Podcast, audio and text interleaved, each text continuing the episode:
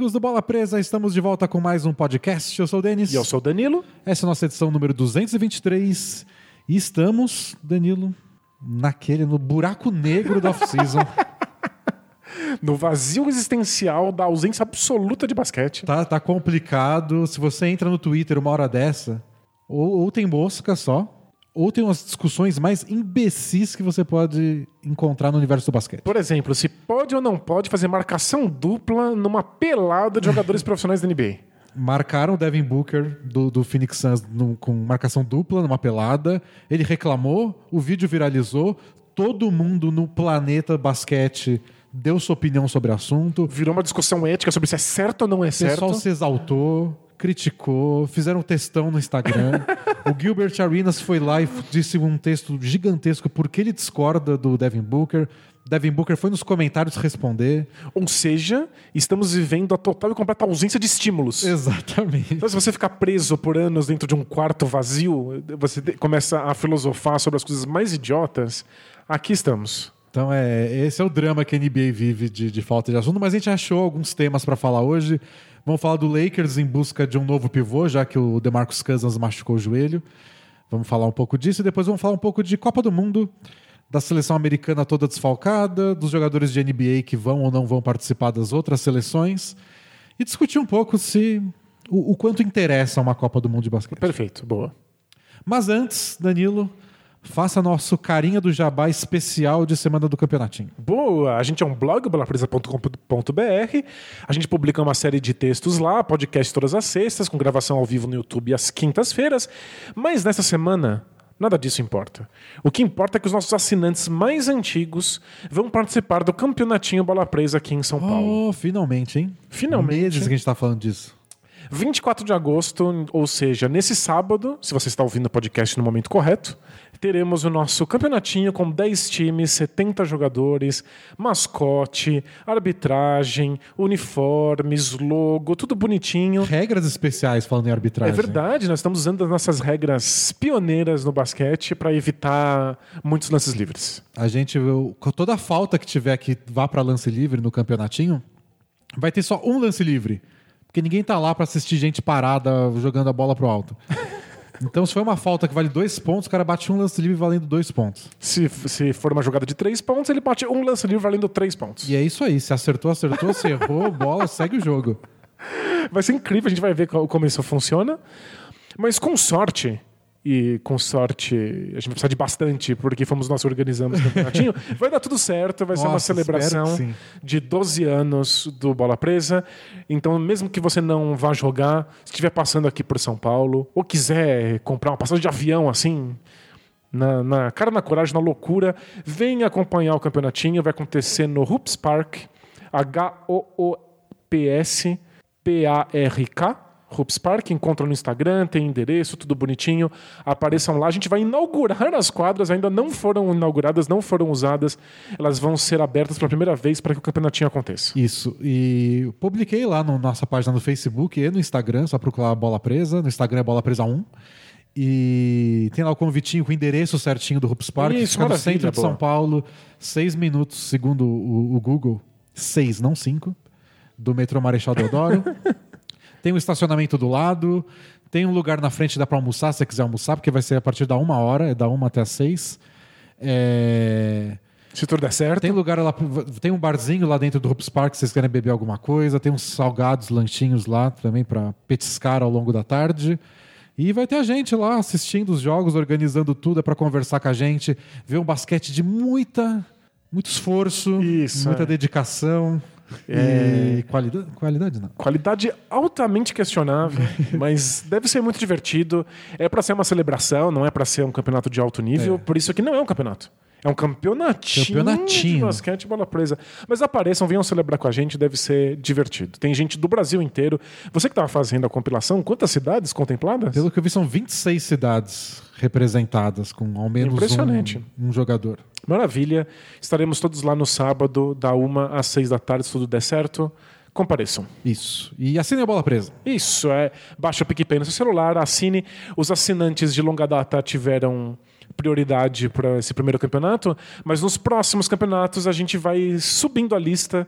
Então a gente quer que todo mundo que é assinante do Bola Presa eventualmente participe de um campeonatinho desses. Isso. E se tiver dúvida sobre como funcionam as assinaturas, você pode entrar lá no bolapresa.com.br, tem um FAQ lá no menuzinho de cima, e te explica tudo. Ou você manda um e-mail para bolapresa.gmail.com que a gente tira suas dúvidas. Maravilha. É isso. Então vamos falar de basquete? Bora lá.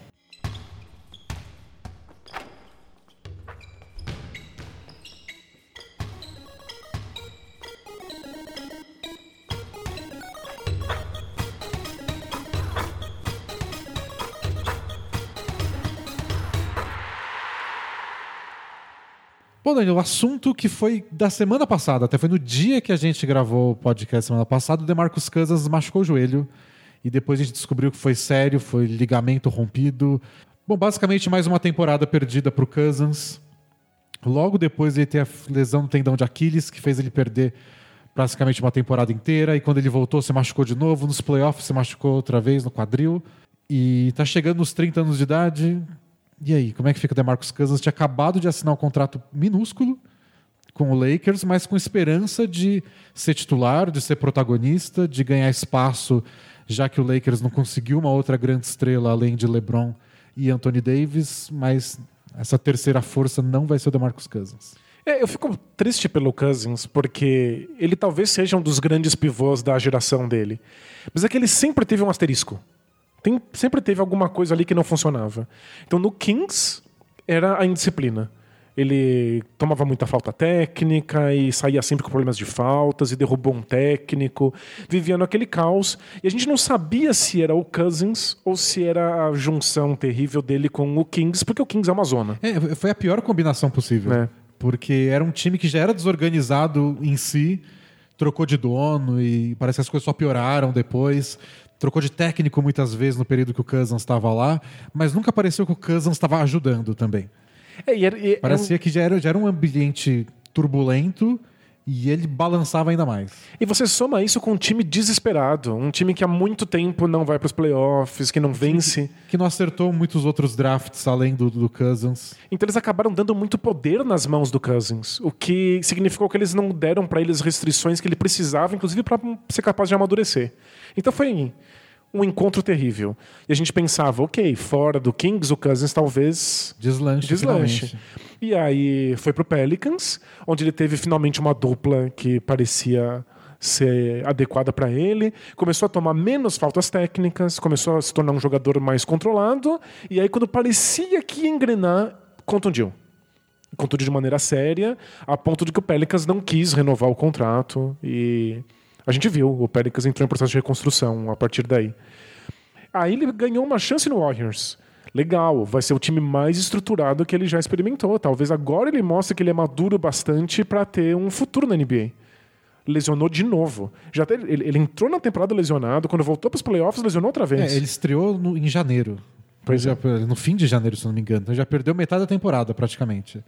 E aí, quando foi jogar nos playoffs, estava completamente fora de ritmo, não conseguia acompanhar na defesa. Teve alguns grandes jogos, alguns jogos Ele medonhos. se machucou no segundo jogo dos playoffs, na primeira rodada contra o Clippers, e voltou na final só. É. E na final foi, que nem você disse, muitos altos e baixos, alguns baixos bem constrangedores até, de não consegue defender, muito lento e não dá pra condenar. Ele já nunca foi o cara mais em forma, mais rápido do mundo. É, A gente teve alguns momentos nos playoffs, nas finais, que a gente falou: olha, ele não tem como entrar em quadra. Não dá. Ele é um problema sério demais.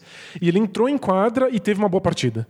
É. Então, ele oscilou muito, mas ele pelo menos calou a possibilidade de que ele não, tá, não consegue mais jogar basquete. Os jogos em Oakland, acho que o jogo 3 e 4 acho que foram horríveis dele. E aí no quinto foi quando o Duran voltou. E ele foi muito importante, porque É. assim que o Duran machucou, Ele assumiu. Ele assumiu e fez os próximos pontos do Warriors. Ele que manteve o Warriors no jogo naquele momento. Ele teve alguns bons períodos assim. E fez a gente imaginar. T- Talento a gente sabia que tinha, ele conseguiu mostrar esporadicamente isso no Warriors. Teve mais maturidade, menos faltas. Talvez se ele tivesse finalmente uma off-season pra treinar pra É, valer. essa era a nossa expectativa. Uma off-season para entrar em forma. Tipo, ele finalmente vai começar um- as férias, podendo treinar, sabendo o que ele vai ter que fazer, com o time já definido, onde ele vai jogar, tudo certinho. É, e, e outra coisa, por alguns instantes parecia que ele não ia ter sequer uma oportunidade de ser titular numa equipe. Parecia que ele ia ter que mendigar de novo uma vaga num time com chance de título, que ele, que ele tivesse que vir do banco. Deu tudo errado pro Lakers e isso significou tudo certo para o Kansas. É. Porque ele ganhou essa oportunidade de ser titular. É, não só ele foi contratado, mas contratado para ser titular e parte importante do time, porque a concorrência dele para pivô do time é o Javeio McGee e só. E por mais que o McGee tenha tido bons momentos ano passado, acho que não é uma dúvida quem você prefere no seu time, Cousins ou McGee. Pois é. Então, pelo menos muitos minutos ele ia ter.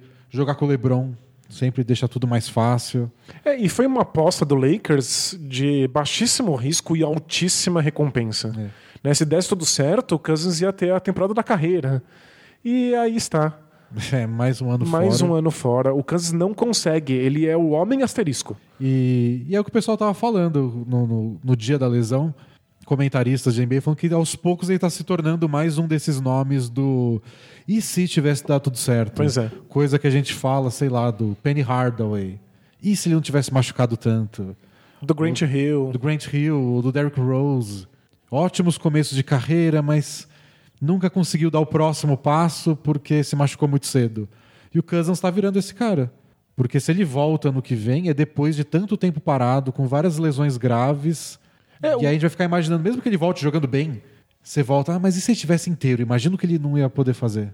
Ele é uma junção muito estabanada de vários elementos que deixam os times muito ressabiados. Então, se você junta o histórico dele no Kings com a lesão dele no Pelicans, você já tem uma mistura suficiente para que nenhuma equipe tenha dado uma oferta considerável para ele, a ponto dele ter aceitado com o Warriors, dizendo ele que foi a única oferta que ele recebeu. Então, já é o suficiente para afastar equipes.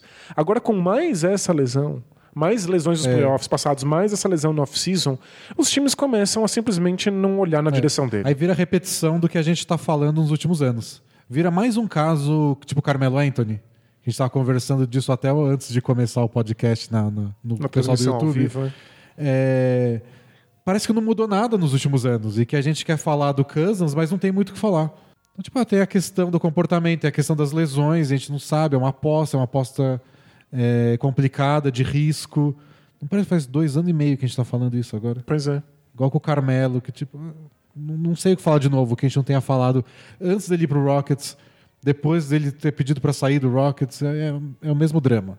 É, e, o- e o pessoal no, no, no ao vivo lembrou de jogadores como o Yao Ming, como o Trace McGrady, caras que poderiam ser grandes estrelas e as lesões impediram. Jogaram o bastante para mostrar que poderiam ter sido. Exato. Que poderiam, que foram até, mas por um período muito curto. É, e Yao o Cousins, teve meia temporada em que ele era o jogador mais dominante da NBA. É. E aí, adeus. e o Cousins teve o agravante ainda de que o grande momento dele foi num time bem, bem ruim. É. Então nem isso a gente conseguiu ver. O auge dele num time Mas espetacular. não foi pra playoff, não... é uma história triste mesmo. Mas o que te interessa, porque não dizendo que você não se sensibiliza com a história do eu me Cousins, feliz. mas o- o- a parte que lhe cabe é ir pro Lakers, porque o É. Lakers tinha conseguido uma aposta relativamente barata pra ter um pivô que causasse um mínimo de impacto em quadra pra temporada. É, o mercado de pivô secou bem rápido, não tinham tantos na free agency, alguns foram bem rápidos. Alguns eram até meio caros, tipo o Dwayne Dedmon indo pro Sacramento Kings. E a maioria das opções eram Quanto de... saiu o Dedmon? Faz uma fortuna, né? É, é a tradução do Kings. E, e começou a sobrar só um monte de reserva, eles conseguiram segurar o Javeio McGee, mas nessa espera pelo Kawhi Leonard, que não rendeu em nada, não tinha muita gente pro Lakers contratar e o Cousins virou a escolha óbvia. É o que você falou, risco baixo, porque o salário é pequeno, o contrato de um ano, mas se der certo você tem um All-Star ou quase isso no seu time. Isso. Mas era isso, era o único cara. É ele e o McGee os pivôs do time. E agora é só o McGee. Então o Lakers está desesperado atrás de um outro pivô. E nas próximas semanas, deve ser semana que vem, o Lakers está marcando vários treinos com veteranos, o que é bem raro na NBA. De fazer esse negócio. Geralmente você faz com caras que estão Lutando por espaço na NBA. é, muito jovens. Esse tipo, não vem aqui treinar um dia pra gente ver como é que você é pessoalmente. Às vezes acontece com o cara da Europa, ou o cara que tá jogando na, na Liga de Des- Desenvolvimento. É difícil você pegar um, um jogador que já tem uma, uma história na NBA, uma trajetória, e colocar ele pra fazer um teste. E o Lakers vai trazer o Dwight Howard, o Joaquim Noah, o Maurice Spates e o Marcin Gortat. Para treinar e avaliar, ver como eles estão fisicamente. E o mais provável é que um deles seja escolhido para ser pivô do Lakers nessa temporada. O que já mostra uma coisa que é Lakers não quer brincar de trazer mais pirralho. É isso. Não costuma funcionar com o LeBron, não funcionou no passado e não vão tentar de novo agora, a não ser que dê tudo muito errado, né? A não ser que eles olhem todos esses é, veteranos e falem, ó, nenhum, nenhum dá pro gasto. É, O plano do Lakers sempre pareceu ser colocar todas as estrelas possíveis juntas e cercar essas estrelas de veteranos. Não, não faz sentido você ficar pegando jogador novato e lapidando se o processo precisa dar certo agora. E o, acho que foi o Howard Beck lá do Bleacher Report que disse que essa temporada foi meio que o Lakers finalmente voltando porque pro lado que é o que eles sempre disseram ser, mas que nos últimos anos não foram. Que é, a gente é o lugar das estrelas. A gente não fica. Ai, vamos fazer um plano de jovens que daqui cinco anos talvez vir. O Lakers nunca foi assim. É. E nos últimos anos, meio que por falta de opção foi. E que agora, finalmente, com LeBron e Anthony Davis em dois anos seguidos, tipo, né, agora é esse aqui que é o Lakers. Então, Eles não, eles não fizeram aquele celeiro de, de jogadores jovenzinhos talentosos por opção, né? Era o que tinha é, foi o que mesmo. tinha. Eles não conseguiram. Se eles pudessem ter transformado toda essa pirralhada em Anthony Davis dois anos atrás, É. teriam feito. Mas foram anos e anos de jogadores mais consagrados negando o Lakers. É, então. Forçou o Lakers.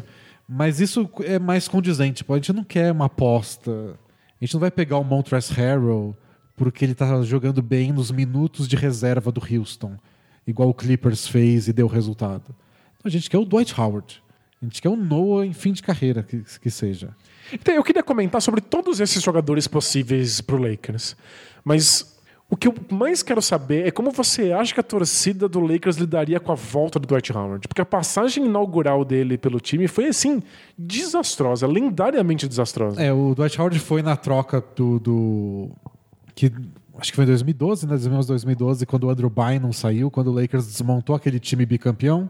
E, e foi um desastre completo. Ele brigou com o Kobe, que falou que ele era muito soft. E. Eu lembro, o, o, o Dwight Howard já estava lesionado, ele já estava sentindo as costas, e o Kobe não se conformava, achava absurdo o Dwight Howard não entrar em quadra só porque estava com dorzinho ele nas deveria costas. encarar o- aquilo e. E tem toda a questão que a gente comentou já num podcast, algumas várias edições atrás, de como ele tem aquele jeito brincalhão, meio constrangedor, e ele é meio crianção, mas envelheceu e continua crianção, e todo mundo da NBA olha pra ele meio que tipo, "Ca- puta cara chato. e que toda vez que ele troca de time, e agora ele troca de time todo ano, sai uma notícia dizendo que, putz, todo mundo, todos os jogadores são felizes que ele foi embora. É, E acho que a postura dele era tudo que, que o Kobe não queria num, num Era o time, oposto, né? é o oposto do que o Kobe sempre pregou que um jogador deveria ser.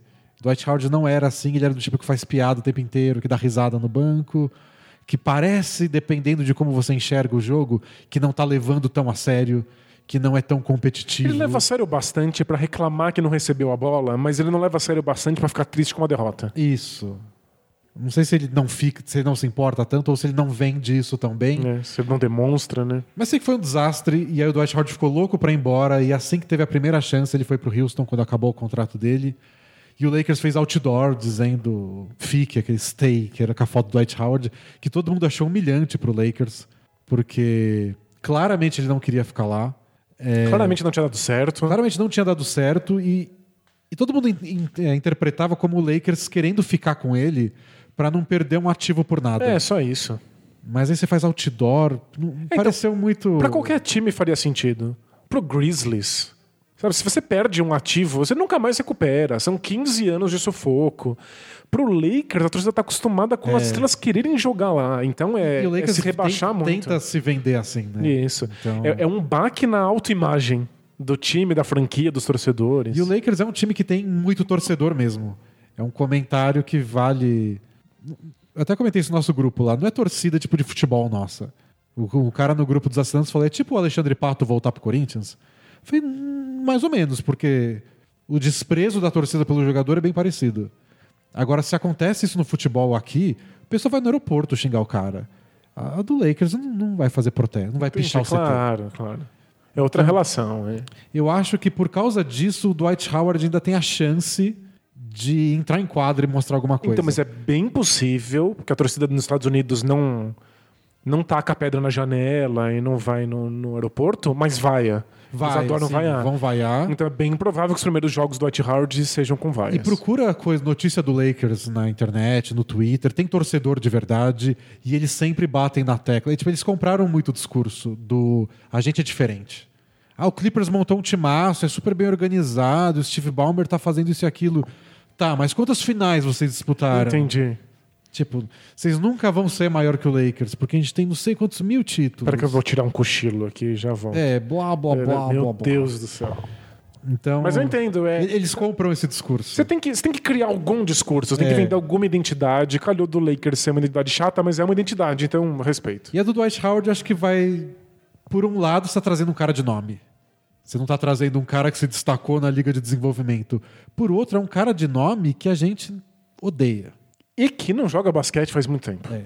Então, essa é a minha questão. Que você lembra que no- quando ele jogou no Hornets, na temporada retrasada, ele, teve, ele voltou a ter bons números. Sim. Que ele não teve, por exemplo, no Hawks. Teve por um, um mês, Um mês, no. Hawks. O Dutch Howard sempre tem o período de lua de mel dele, em que ele tem bons números, ele parece um jogador atlético, e você fala, caramba, acho que vai, e não e vai. tem sempre a entrevista pré-temporada, que ele parece muito mais maduro. Ele já deu uma nessa temporada, dizendo que ele não tem mais ego. Ele não tem mais ego, ele virou um monge budista. Isso, foi essa, Entendi. Talvez ele tenha exagerado um pouco. mas essa foi a frase dele, que ele não tem mais ego.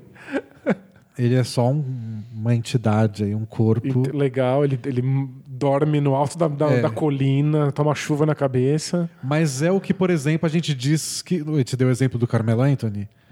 Que uma das questões que a gente fica se repetindo nos últimos anos é: tá bom, mas o Carmelo Anthony vai topar outra função Isso, é. do time? O Carmelo Anthony não quer. É, é, pra ele é estrela ou nada. É, o Dwight Howard deu a entender de que ele simplesmente quer voltar, ajudar e realizar a função dele, mas não é a primeira vez que ele faz esse discurso. É, faz sentido. E nem sempre deu resultado, então, por enquanto, são palavras ainda vazias.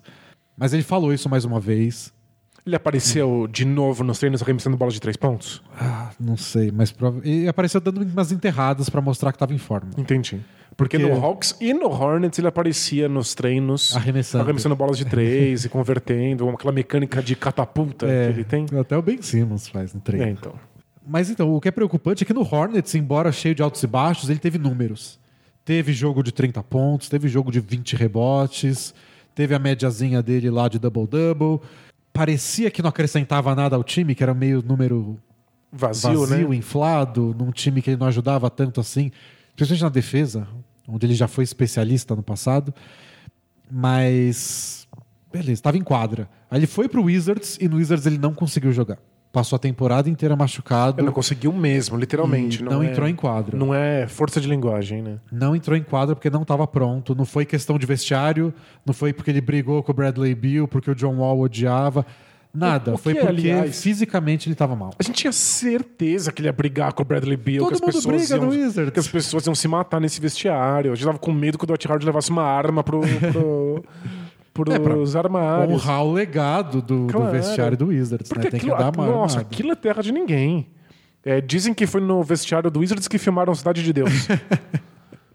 Poderia ter sido. Mas não, não foi. O Dwight Howard não jogou, não porque brigou com as Ele pessoas. esqueceu que ele existia na temporada passada, É. porque ele não estava em quadra, nem perspectiva de voltar, e nem perspectiva de ah, o retorno dele vai dar um boost de qualidade pro Wizards. Não. Ele não, ele não foi um personagem da última temporada. É. Então, é, essa já é outra dúvida. Já teria dúvida naturalmente sobre se o Dwight Howard daria certo. Agora é a questão, tipo, É qual, física, é. fisicamente qual é a situação dele. Mas, considerando a última vez que a gente viu cada um deles jogar, Noah, Dwight Howard, Spates e Gortat, o Dwight Howard é o que tem mais pra ajudar, mais pra oferecer. Não, sem dúvida. É, quem acompanha a Bola Presa há muito tempo sabe que eu sempre tive a- as minhas questões com o Dwight Howard, Até mesmo quando ele estava no auge no auge, dele. é. Eu sempre achei que ele tinha questões técnicas muito sérias e que ele poderia desenvolver e ele nunca foi por esse caminho. Mas ele sempre foi uma força física estupenda. Ele sempre conseguiu ser dominante da maneira dele, mesmo que ele tivesse uma série de limitações. E quando o físico dele não responde, ele Despenca, né? Despenca, Foi quando é. começou os problemas dele nas costas que o jogo dele É, é, é muito difícil. É. Ele, Ele já ainda foi. teve um bom momento no. Não espetacular, mas bom momento no Rockets. Mas também perdeu meia temporada inteira machucado, voltou no meio da temporada e aí ajudou o Rockets a ir até a final do, do Oeste. Não foi protagonista, não fez a dupla dos sonhos no pick and roll com o Harden. Mas fazia o feijão com arroz. fazia o feijão com né? arroz. Muito bem feito. É que ele já foi dominante. Quem vê o Dwight Howard hoje e não acompanha há um bom tempo, não lembra quão dominante esse cara foi.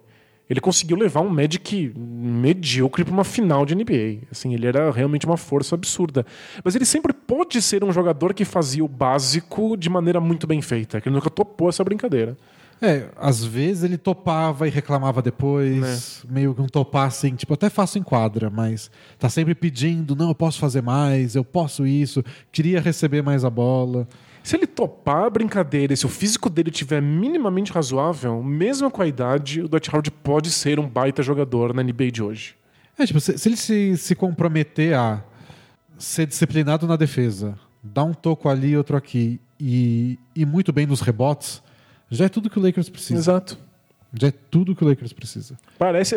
Cabe agora ao Lakers saber se o Dwight Howard compra o, a proposta dessa, dessa equipe e se ele tá bem É. fisicamente. Porque a gente não tem muita ideia de como o Lakers vai jogar essa temporada, mas a gente sabe que o time precisa de jogador para pegar rebote. Ano passado isso foi um problema quando o Lakers tentou jogar mais baixo, É porque Lakers apanhou nos rebotes. tem, tem muita gente falando que seria perfeitamente plausível o Anthony Davis ser o pivô do Lakers. Sim. E sem dúvida, ele já foi pivô no Pelicans muito tempo. Ele, inclusive, já foi pivô do Pelicans com o DeMarcus Cousins em quadra. Então ele dá conta disso. Mas é, é um time que pode ter questões nos rebotes. E, e o Anthony Davis não gosta de ser pivô, né? Especialmente na defesa, né? É, então é importante para Anthony Davis, para você mostrar para Anthony Davis, também, tipo, você não precisa ser pivô o tempo inteiro. É, você vai ter um cara para marcar se tiver um adversário mais pesado, o Embiid, vai ter alguém para marcar o Embiid, não precisa ser você. Você pode ficar mais no perímetro às vezes que o Dwight Howard vai estar lá dentro pro rebote ofensivo. Mas você não precisa trombar no Margasol, porque isso é muito desgastante. Você não consegue manter o seu nível atlético no ataque se na defesa você tromba com o Gasol. Mas eh, vai ter dia que o Lakers vai querer jogar mais baixo, vai ter dia que o Anthony Davis vai funcionar melhor como pivô e que o Dwight Howard vai jogar, se ele for contratado, 15 minutos. Ok. É, é importante ter essa opção. É. É. Um time precisa ser mais versátil do que. Então, se o Dwight Howard topar esse papel e se ele tiver em forma, eu acho que ele é a melhor opção aqui. Eu acho que é o que ele mais pode oferecer. Porque a melhor versão do Maurice Spates, ele vai ter um bom aproveitamento de três pontos. Então, é, eu acho ele um excelente arremessador de meia distância. É, ele certamente, de todos os pivôs disponíveis, é o melhor arremessador do perímetro. Tá, sim, sem dúvida. E teve grandes momentos no Warriors, com um papel limitadíssimo. De pegar assim a raspa do tacho, aqueles arremessos que sobram ali no finalzinho do cronômetro, e saiu super bem. Eu acho ele uma, uma possibilidade É. bem interessante pro Lakers. É que o Spates é aquele cara bem, bem reserva.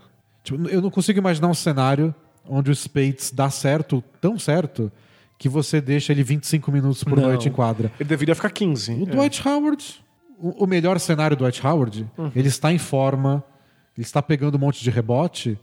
Ah, deixa ficando aí. Mas Fica em quadra. Não pode ter o Spates também? Tipo, qual é o. Quantos jogadores Ah, o tá- Lakers tá está o- com o elenco fechado já. É.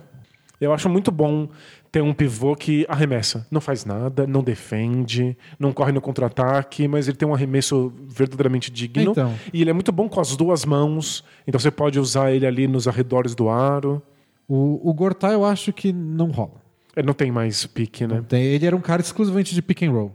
E no pick and roll que ele saía melhor, nos últimos anos dele não, não deu certo. Muito mais lento do que ele já foi antes. E a NBA marca pick and roll hoje em dia muito melhor se você não consegue fazer uma ponte aérea. É. É muito difícil para pivôs finalizarem embaixo da cesta se você não é rápido e atlético ou se você não pula por cima das pessoas e faz uma ponte aérea. E para abrir a quadra, para ter espaço do pick and roll no meio da quadra, você precisa de mais arremessadores. O Lakers, vamos, vamos esperar que tenha. Vamos ver o aproveitamento esse ano do Avery Bradley, do Danny Green, do Kuzma. Os três não são dos mais regulares na carreira de arremesso de longe. E, e precisa de um bom parceiro de pick and roll. Que no caso do Lakers seria o que? O Rondo? Hum. Porque o LeBron é o ideal, mas o LeBron vai jogar com os titulares. O Gortá não chegaria. Então teria que formar um, um time de reservas com bons arremessadores e o Rondo criar um bom entrosamento com o, com o Gortá. Aí seria o melhor cenário do Lakers, mas pelo que a gente viu nos últimos anos de Gortá, nada indica que isso vai ser. Acho que Gortá seria, sabe? não vale o esforço, né? É. É muito Seria trabalho pra fazer isso funcionar e o resultado o elenco. faz sentido. Não parece ser essa diferença que o Dwight Howard poderia É, fazer. pelo menos você sonha alguma coisa. E o Spades, até o Spades eu acho que tem mais chance de fazer alguma diferença. Dá pra jogar com cinco abertos, sabe? É, pelo menos é, é- é algo interessante do ponto de vista tático. E tem essa, se, a- se o pick and roll tá dando certo, se o adversário não consegue marcar bem o pick and roll, eu prefiro ter o McGee do que o, o Gortá. Justo? Então o Spades pelo menos é uma chance de você trocar o McGee por um jogador que joga um pouco diferente. É, o Magui vai pegar a ponte aérea. Isso É. você garante. Esse tipo de espaçamento. Porque é engraçado, pivôs espaçam a quadra arremessando de fora. Mas eles também espaçam a quadra pegando ponte aérea. Porque isso significa que eles são uma ameaça não pisando no garrafão. Até o passe chegar, ele consegue fazer a infiltração. Então, Você precisa ter sempre alguém com, com o corpo no corpo dele, pra ele não conseguir saltar, e pra isso você tá tirando a marcação de alguém. de perto da cesta, porque o, o- quem faz ponte aérea não precisa ficar tão perto É. assim. Então. O Magui é interessante, mas é que você não quer dar muitos minutos pra ele. É, o McGee a gente viu ano passado, né? Ele tem os momentos dele, tem jogos que não consegue, tem times que marcam bem essa ponte aérea, e ele fica meio inútil. Então seria interessante colocar alguém que dê uma variação tática. Por isso que eu acho que o Gortá eu, eu tiro da lista. Perfeito. O Spades tem essa variação é, de estilo, Mas ele tem, tem questões sérias defensivas. é, muito sérias. E o Dwight Howard, eu acho que em forma ele pode oferecer defesa e rebote que nenhum outro desses aí oferece. Perfeito. E o Rockin' Noah? O Noah poderia oferecer essa defesa no nível do Dwight Howard ou até melhor. E naquele Se ele ano, tivesse- aquele ano incrível que ele estava cotado para MVP no Bulls, Foi tipo quarto, quinto na votação É, geral de MVP. ele tinha um arremesso de meia distância que era o mais incrível. feio da história da NBA, mas entrava. Tem um nome, não tem? Tipo, nome estilo golpe de Cavaleiro do Zodíaco ou de Dragon Ball? Assim, era tipo. É um É. arremesso ciclone. Tem aquele GIF, é tipo, é tipo ciclone. É uma coisa assim. Ele, ele dá um ciclone com a mão. E tem aquele vídeo clássico do, do- de quando ele bate um lance livre e o Cousins tá lá e faz uma careta e imita ele, tipo. O que você o tá que tá fazendo? acontecendo, né? Não faz nenhum sentido. É interessante porque o Noah sempre teve rivalidade muito forte de bater boca com o LeBron, né? Os dois no mesmo time ia ser.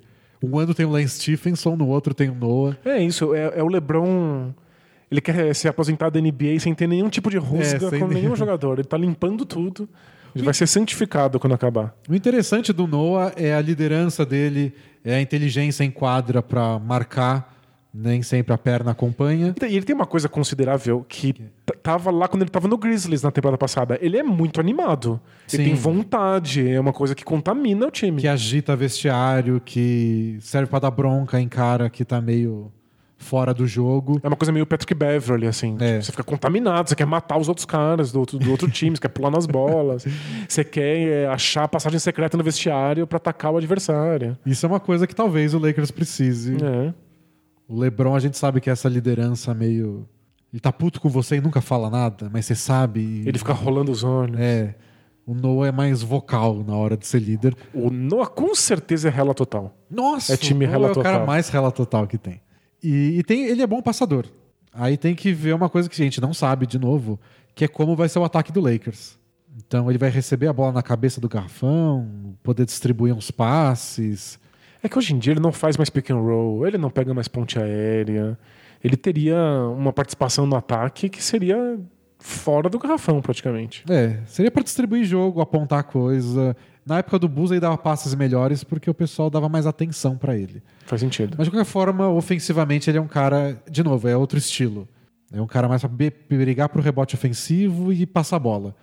Então você passa a bola para ele na cabeça do garrafão, aí deixa um cara fazendo corta-luz pro outro ali, e aí ele acha alguém que ficou livre, por exemplo. O, o Lakers vai fazer isso? O LeBron É, vai então. tocar a bola para alguém? Depende agora do que a comissão técnica tem em O mente. LeBron é bem monopolizador no ataque. É. Tipo, a bola não sai da mão dele. É talvez o que ele faça de melhor seja a coisa mais inútil É, pra e- esse Lakers. E o Rondo também. Mas não sei, às vezes a gente começa a ver o Lakers jogando e fala, hum, seria boa ter um pivô que passa a bola da cabeça do garrafão. É possível. Então- pa- mais improvável. E ele estava completamente fora de forma na temporada passada pelo, É, pelo é um Grizzlies. histórico de lesões e de.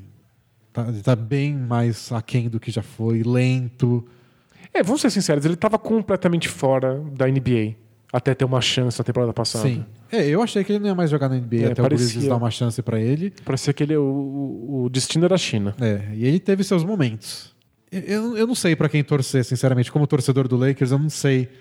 É quando o seu melhor cenário do Dwight Howard, alguma coisa deu muito errado, É, né? Eu já falei, meu lado torcedor tá com muitos pés atrás. Meu lado noveleiro quer muito Dwight Howard.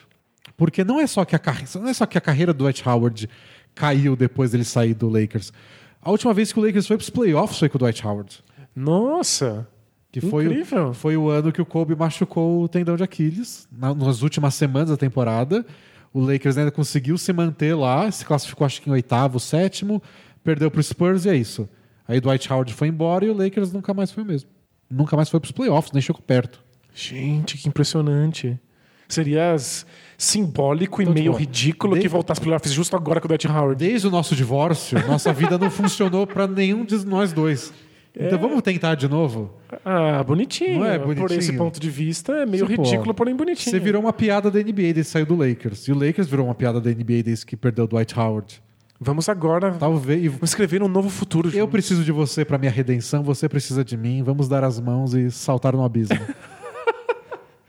Você já tá esperando que a temporada seja um, um salto no abismo. é, é um salto no escuro, vai até certo ponto. Esse Lakers a gente não sabe o que vai ser. Justo. Com o LeBron e o Anthony Davis, deve ser. Você começa bem, vai. Mas saber exatamente como esse time vai jogar é esquisito. Então, não sei, eu acho que você, pe- pela, pela- pelo lado da historinha, pelo lado da narrativa, pelo lado do. Seria interessante se desse certo, eu acho que o Dwight Howard é o mais legal. Mas não sei se é a melhor escolha. Perfeito. Às vezes parece, você começa a pensar muito e começar a ver o lado negativo de cada uma das opções. Às vezes daí vontade de falar, pega o Spades, é um bom reserva, a gente não pensa mais nisso. 10 minutos por embora. jogo, tá ótimo. É. Mas eu acho interessante que um time que precisa de pivôs veteranos chegue nesse ponto em que é isso, é isso que sobrou. É. A gente já tá flertando já há uns anos com o fim dos pivôs. Não precisa mais de pivô na NBA, agora todo mundo dá arremesso de três pontos. E não, os pivôs são tão valiosos a ponto de que se você não, não tá investindo muito dinheiro neles, você tem essa raspa ridícula aí. Esse É, é o pau da rabiola. A gente fez, tem um, tem um podcast especial para assinantes, que é contando meio que a história da NBA através dos pivôs. Então, os pivôs que definiram cada época e o estilo deles. E, e teve até uma polêmica, né? Acho que a ESPN foi. Que, al- alguém fez uma lista de quintetos de cada década. E o da década, desta década, dos, dos anos 2010, o pivô era o Dwight Howard. E todo mundo ficou puto com razão, porque nessa década começou a decadência dele. Ele foi bom na passada. Faz sentido. Desde que ele foi draftado em 2004 até levar o Magic para a final em 2009, melhor campanha da NBA em 2010, sei lá. Foi esse período. E É que foi bem 2010 que foi o auge, né? é, e aí por outro lado foi, e daí, se não for ele é quem? O Embiid que começou a jogar agora? O Jokic começou a jogar agora? E, É, pelo menos ele já estava consagrado quando começou a década. É, então. né? E na prática, quem deveria ser, eu- se eu fosse votar uma seleção da década, é... eu acho muito chato, a gente já falou isso mil vezes. Se você tivesse que votar, você não votaria. É. Não votaria. Mas a gente acha muito chato esse negócio de quem é melhor, quem é melhor. Eu votaria pelo simbolismo, quem representa os pivôs dos anos 2010. Se você quiser um nome que você fala e fala, é, esse foi os anos 2010. Isso, é, não, não importa quem é melhor, importa a historinha. É. né? Se você precisa contar pra sua tia, assim, quem foi Não, o se pivô daqui, da década. daqui 20 anos alguém resgatar essa matéria da ESPN sobre os quintetos de cada década, a minha escolha é o Draymond Green.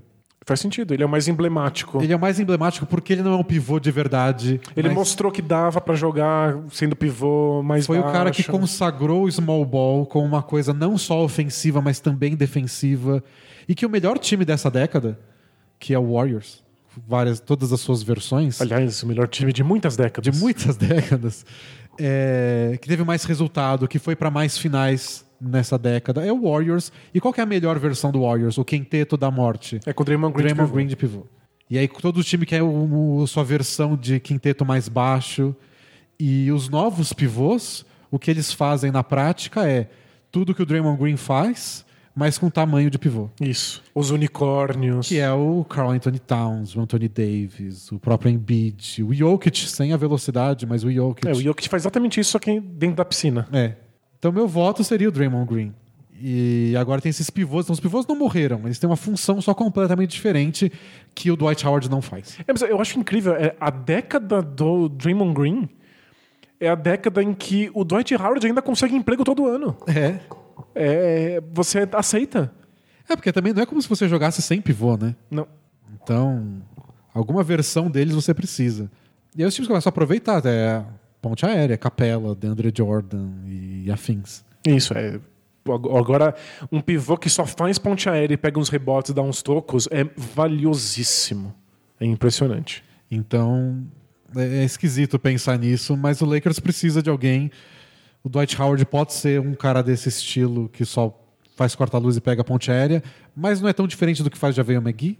É, a, é, pelo menos é pra, é espaçar minutos. A questão do Lakers é: você quer um cara que possa brigar pelo time titular, ou você quer só garantir um bom reserva que você sabe o que vai fazer?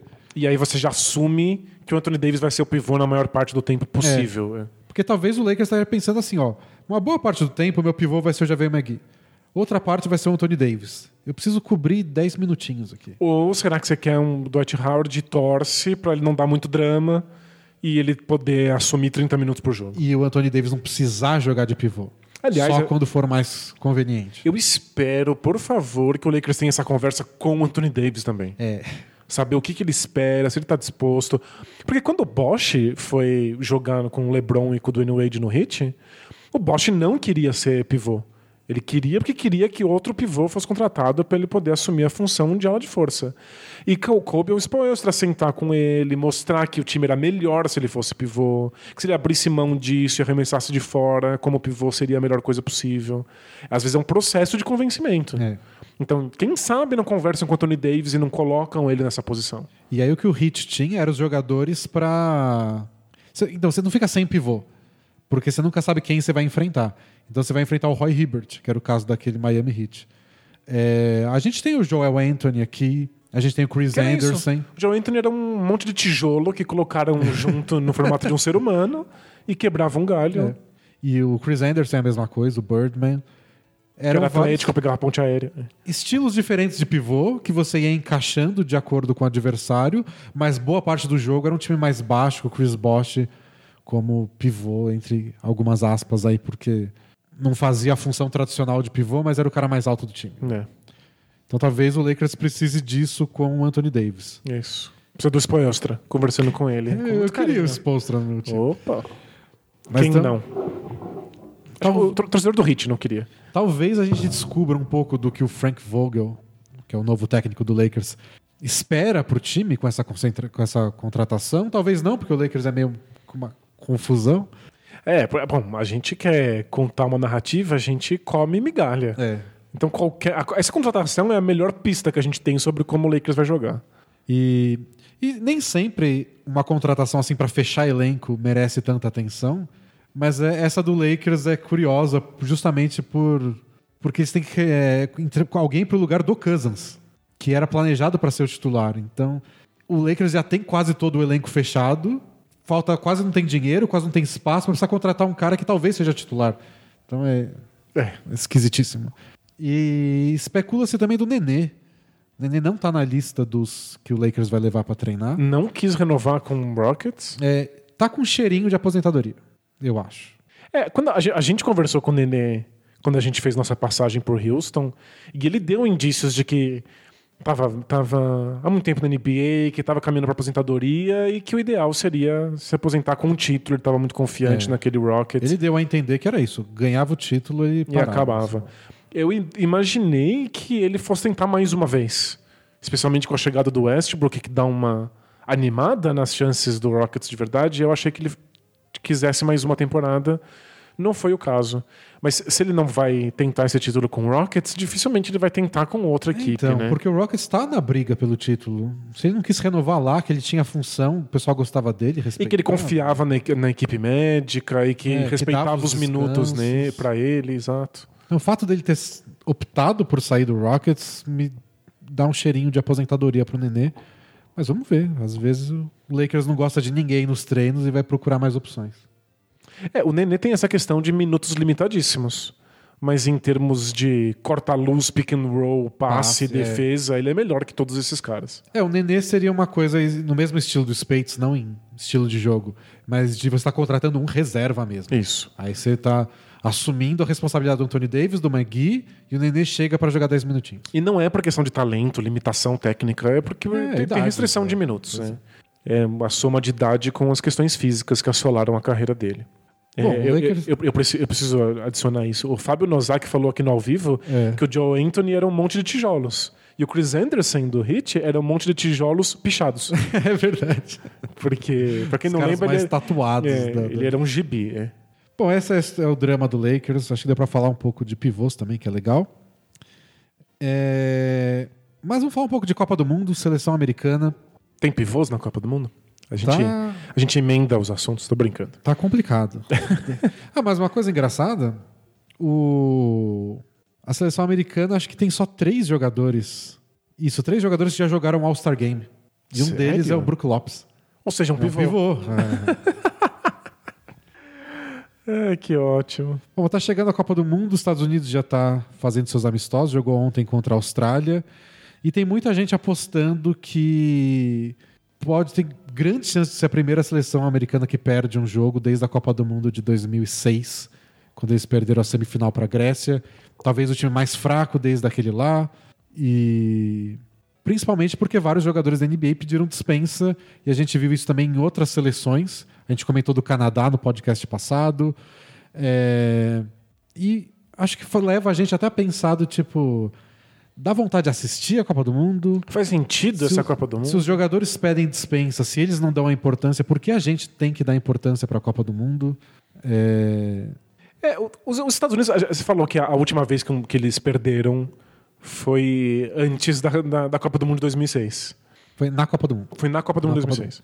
É, eles vêm de um trabalho muito longo de reestruturação da- do, do basquete da seleção americana, que inclui usar a Copa do Mundo como um processo de treinamento e acostumar os jogadores às regras FIBA para a Olimpíada. É, eles valorizam muito mais a Olimpíada. Isso.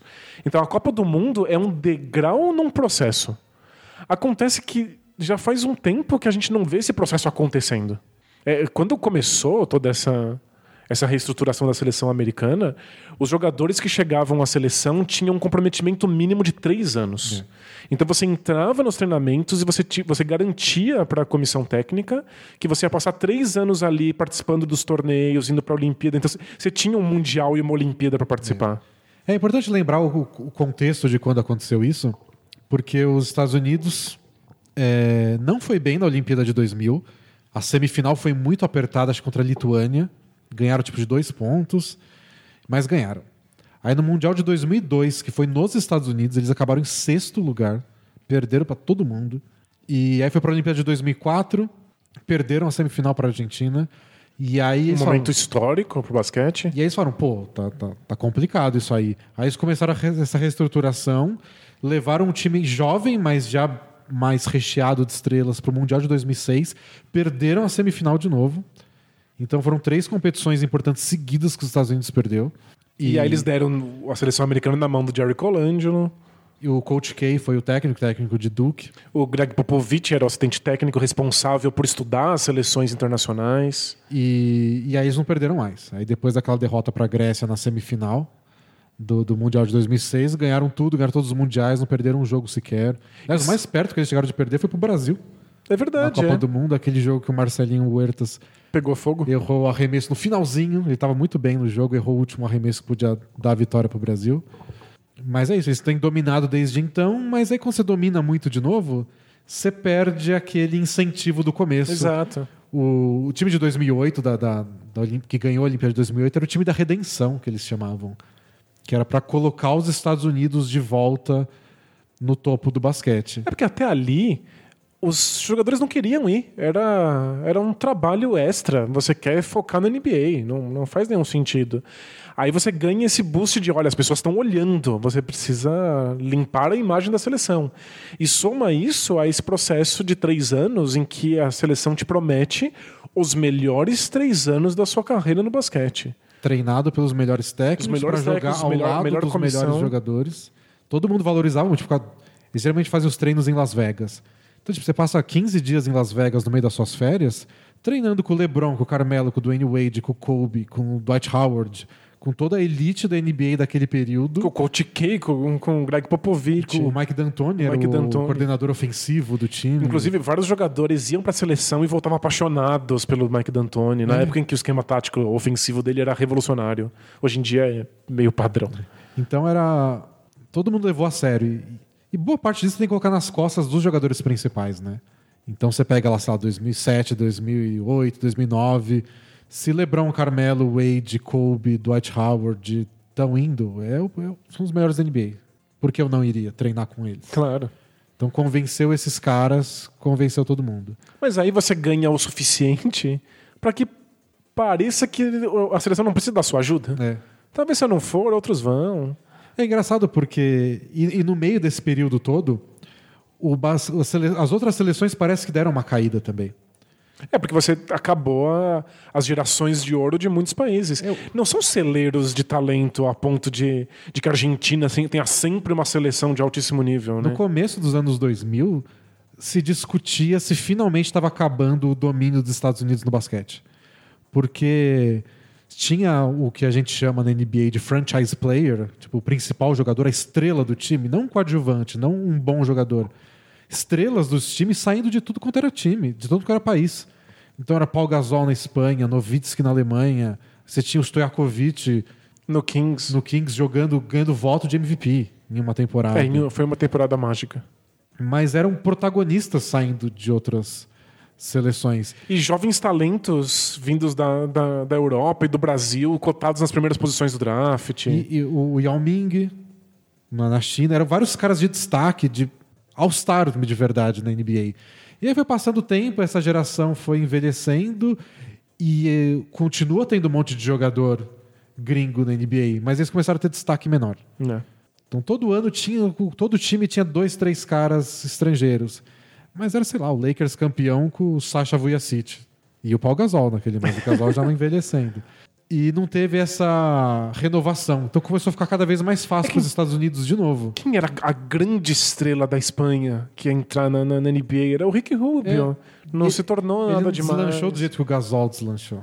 A gente não conseguiu nenhum talento brasileiro que, que substituísse o Nenê. Ninguém substituiu o Ginobili. Nin- Exatamente. E o Bargnani não foi o que era para ser como a primeira escolha do draft, um italiano na primeira escolha. Ele Não nunca foi- levou a Itália a lugar nenhum. Não foi nenhum jogador médio. É. O próprio Yao Ming não levou a China a lugar nenhum.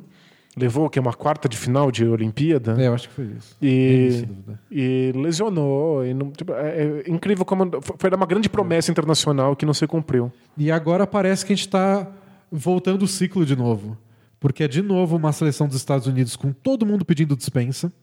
O que é, é contagiante. É. Quanto mais jogadores de alto nível vão embora, mais vontade você tem de ir embora também, porque você não vai ter o treino que você imaginava. E aí até os jogadores Zé Ruela começam a pedir dispensa também.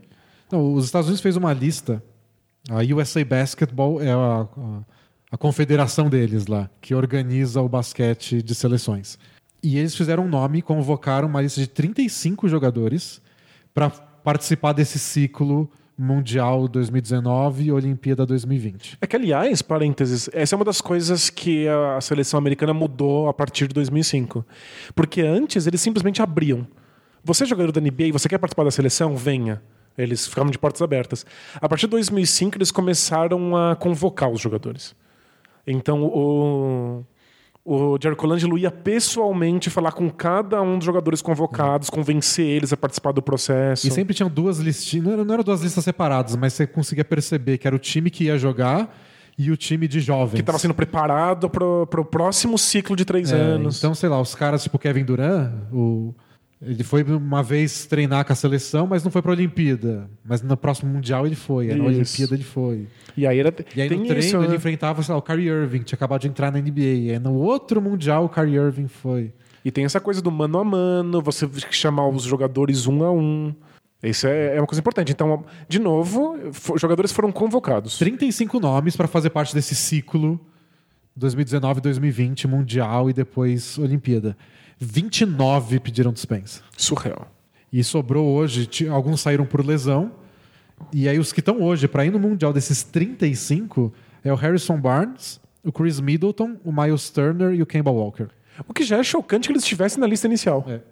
Não, provavelmente eles estavam na lista inicial e se fossem ranquear essa lista, ia ser tipo O fim, né? 5, 30, 32. É, é o fundinho. Não ali. imagino que o Harrison Barnes seja tivesse na primeira lista, se fosse pegar os 35 e separar 12 para ir para a seleção. É que o, o legal dessa lista é que a, a seleção americana começou a não convocar os melhores, mas convocar jogadores que façam sentido no basquete FIBA e que o técnico do, do momento, no ca- era, o- era o Coach K, agora é o Popovich, achem que vão, vão compor um elenco. É. E acho que o Harrison Barnes, por exemplo, faz sentido para basquete FIBA, é um jogador completo, que faz muitas pequenas coisas, tem um bom arremesso de meia distância. Consegue marcar jogador mais alto que ele, que ele é bem forte. Isso. A, a- a seleção americana teve muito sucesso na, na última década usando o small ball contra as seleções Sim, internacionais. demais, demais. Então, Carmelo Anthony foi tipo, o melhor power forward da FIBA na- nas últimas décadas.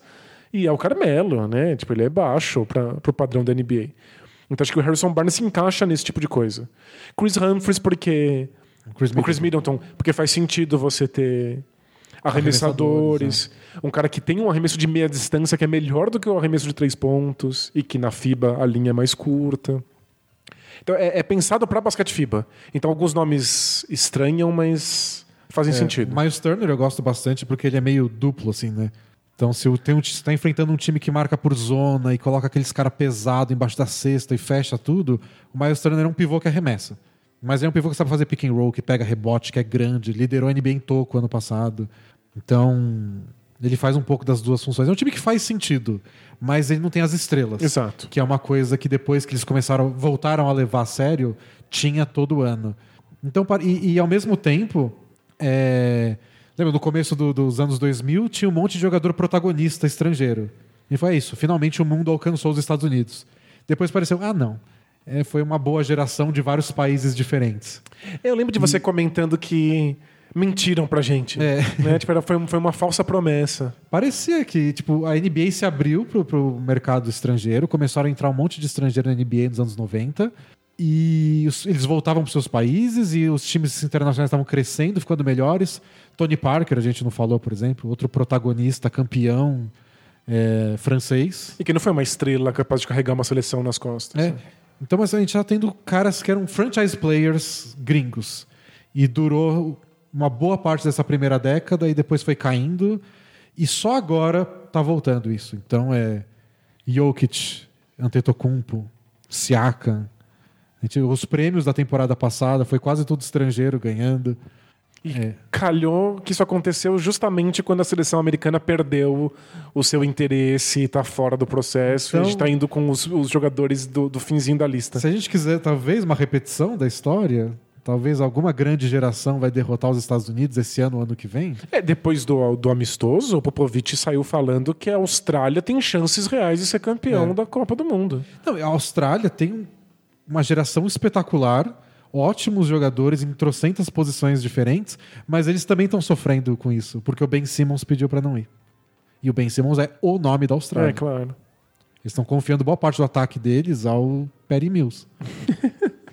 que é um desses exemplos de cara que compõe a NBA vindo de fora, mas que não é as estrelas que a gente imaginou que iam É, ter mais perfeito. abundância. Mas aí você coloca mais o Doncic, Porzingis. A gente está voltando a ter caras que lideram times que não são americanos e que passou por um hiato aí e que obviamente isso reforça as seleções estrangeiras. A Eslovênia certamente seria um time forte se a eliminatória da Copa do Mundo não fosse ridícula. É, é verdade. Eles não puderam participar com o principal time, não classificou e é o campeão europeu. é ridículo, eles deveriam ter classificado. É, mas com sorte, eu acho que seria excelente o basquete internacional se a seleção dos Estados Unidos perdesse o Mundial. Não só porque dá um ânimo e as outras seleções começam a achar que tem chances, que podem ganhar uma medalha olímpica, mas também faz recomeçar o, o, o programa de Mas treinamento da seleção americana. Mas o que eu queria mesmo Hum. era que o resto do mundo alcançasse os Estados Unidos de verdade. Porque senão vai virar uma gangorra. Os Estados Unidos perde porque levou o time D, que dá pra ganhar tranquilamente, porque o elenco D dos Estados Unidos com Brook Lopes e Kuzma e afins é melhor que qualquer seleção do mundo, Sem sobre dúvida. o papel, mas de muito longe. É, eles são favoritos. Mas tem mais chance de perder. E aí perde, aí na próxima Olimpíada todo mundo fala: não, beleza, vamos lá, vamos levar a sério, vamos levar os All-Stars. Os All-Stars falam: tudo bem, Harden, Westbrook e afins, beleza, vamos jogar então? E aí eles ganham de todo mundo de 50 pontos de diferença. E aí ganham mais uma vez, aí entram, ficam entediados. É um ciclo meio chato. é, é. Porque no fim das contas é o que mais me desanima como torcedor De na hora de acompanhar essas grandes competições. Uhum. É uma soma de você não tá vendo a nata do basquete e tem um favorito que não é só favorito, tá em outra categoria. Então é- eu, eu não vejo tanta graça, confesso, na Copa do Mundo. Ah, Sem dúvida. É, a Olimpíada o pessoal leva mais a sério, mas não é o suficiente. Os times precisam achar que eles podem vencer. Eles precisam ter um, algum um comprometimento, um trabalho de longa duração, as estrelas da NBA comparecendo, porque eles acham que é, que é viável. Então talvez, eu acredito que o Mundial possa ser um degrau nessa direção. Que as seleções percebam que, olha, se, a- se a- os Estados Unidos bobear, a gente diminui aí o, o espaço de diferença entre a gente. É um universo de diferença. Eu, eu não- eu acho que é uma coisa muito única no esporte. Obviamente eu não conheço todos os esportes do mundo, mas o domínio dos Estados Unidos no basquete, porque não é um esporte que eles dominam porque o resto do mundo não joga. Todo mundo joga há décadas e mais décadas. Não é que o Brasil não tem tradição em basquete, que o Brasil não tem técnicos formados aqui há trocentas gerações. E a mesma coisa para qualquer país da Europa que você lembrar aí. E o pessoal não chega perto. É que eu acho que a gente vai ter essa conversa num, num outro nível no nosso Clube do Livro. Para quem não sabe, os nossos assinantes têm acesso ao, ao Clube do Livro. Vai começar, vai ter o a- sua- seu primeiro encontro para discussão agora nesse mês, Semana que vem. né? na semana que vem, porque a gente vai discutir um documentário famoso sobre é, adolescentes tentando entrar na NBA vindos do, do ensino médio. E eu acho que ali está a resposta. É um, um basquete extremamente estruturado desde o nível ginasial. Desde que esses moleques têm 11, 12 anos de idade. E a peneira, o corte é gigantesco. Então você força esses, esses adolescentes a se tornarem as melhores versões deles mesmos, de uma maneira extremamente cruel, extremamente desumana, mas chegam talentos absurdos que estão muito fora da curva no basquete universitário. E eu acho que é isso que o basquete internacional não tem. É, e isso acaba, pra mim, tirando a graça dessas competições internacionais. Porque ou você tem um time muito acima dos outros, e não é tipo, ah, o Warriors é favorito. É tipo, é o Warriors jogando com um bando de criança. Esse é o nível da coisa. Ou você tem times, tipo, D dos Estados Unidos. Ou você sente que tá assistindo uma Copa do Mundo, que pelo título da ideia de que são os melhores do mundo, mas não são os melhores do mundo. E até porque isso, como eu falei mais cedo, contaminou outros, outras seleções. Então aí você começa a ver a Austrália desfalcada. Porque tem esse conflito com a NBA, os jogadores não valorizam também. A NBA é muito maior, uma temporada comum da NBA é muito maior do que uma Copa do Mundo que acontece de É. 4 em 4 anos. Então você vê a Austrália sem o Ben Simmons, aí, bom, então nem, nem, nem a disputa do resto fica mais legal. Eu acho que você tem razão quando você iniciou a brincadeira com a pergunta se faz sentido uma Copa do Mundo de basquete. Se os jogadores não se importam, se os times não conseguem levar os seus melhores quintetos, por que, que esse torneio sequer existe como proposta? Pois é. Talvez focar no basquete olímpico?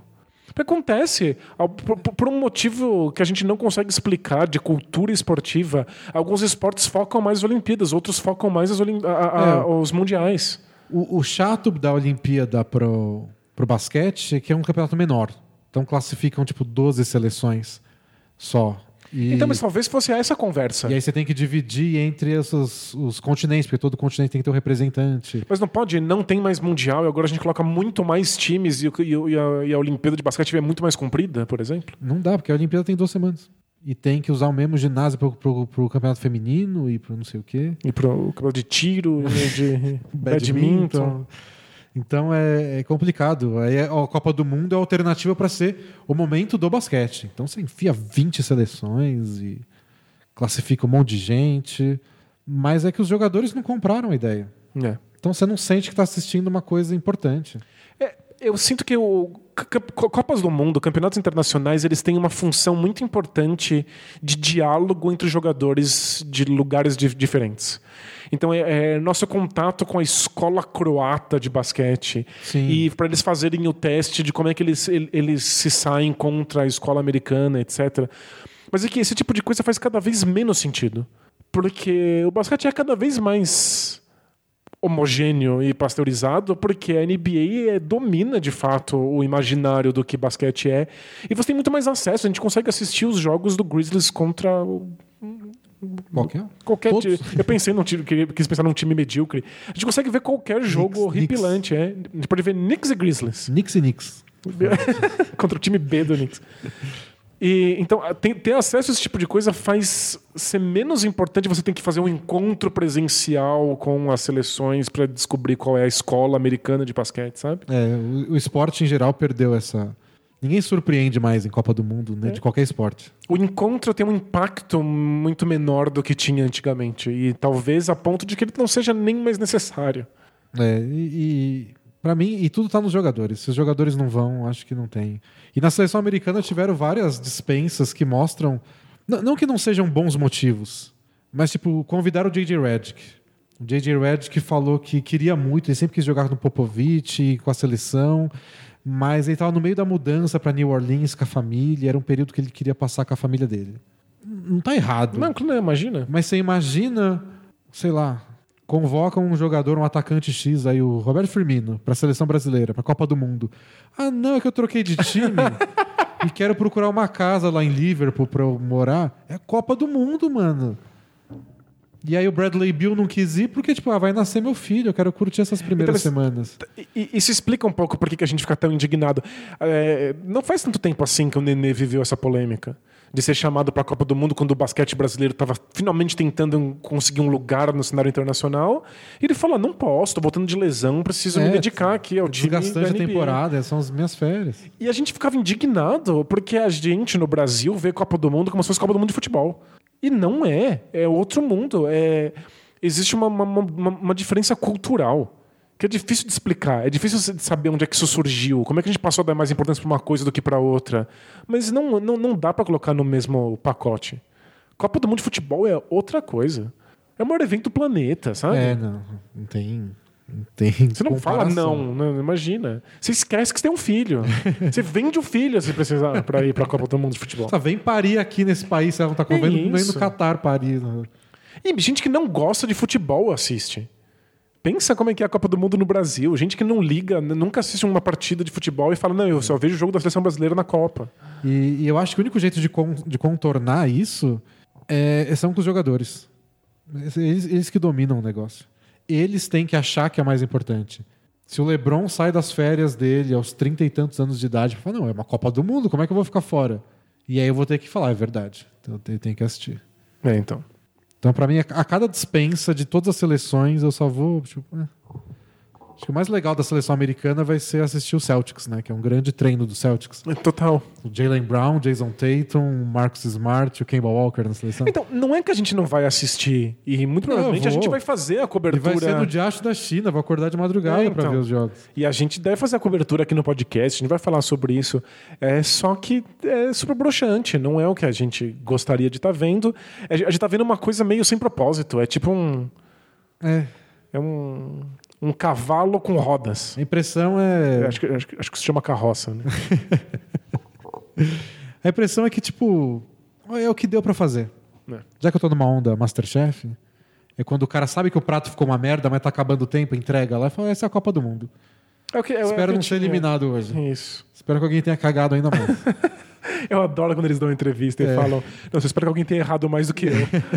Gente, você pode pensar isso, mas não fala em voz alta, é, muito, ridículo. engraçado. O... Ah, mais exemplos, né? O De'Aaron Fox e o Marvin Bagley, do Kings, estavam no time de jovens, foram promovidos pro time principal e falaram: não, a gente não quer, a gente quer se preparar pra próxima temporada.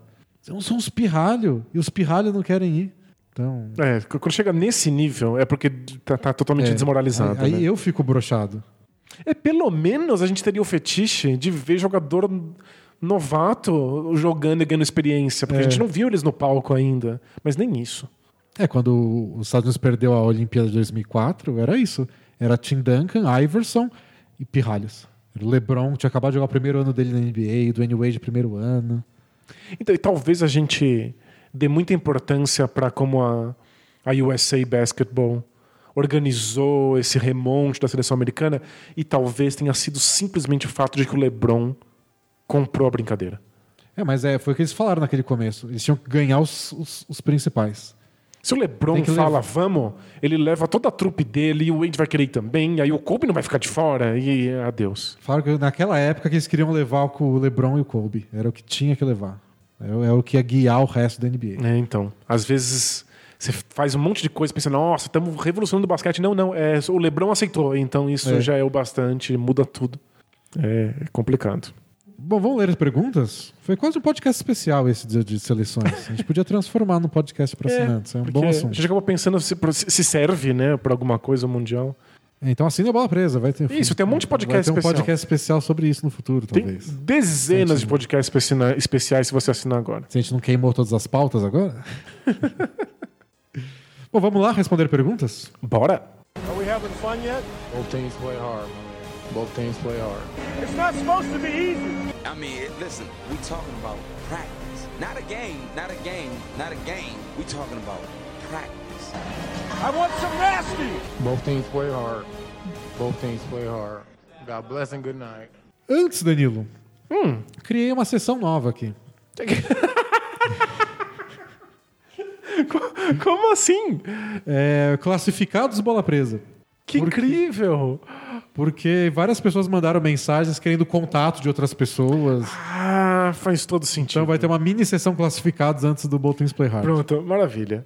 Ó, tem o primeiro Davi Porciúncula, que ele diz assim: ó, cadê o colega médico que trabalha 80 horas semanais e tá perdendo a vida? A pergunta que a gente deu semana passada. Me manda o contato dele para trocarmos uma ideia. Isso é burnout. Faz sentido. E aí o Davi deixou o e-mail dele aqui, que obviamente eu não vou ler em voz alta, mas você, colega médico do Davi, manda um e-mail que a gente conecta vocês dois para vocês discutirem o- a, a profissão de vocês e como isso consome todos. Tá? A gente, a gente ajuda no melhor que a gente pode, mas a gente não tem lugar de fala. A gente não é médico. É, não tipo- passou pela minha cabeça que, nossa, imagina a tensão que deve ser a pressão de você trabalhar tantas horas lidando com gente morrendo. Então- Deve dar um burnout louco. Conversem entre vocês. Lindo.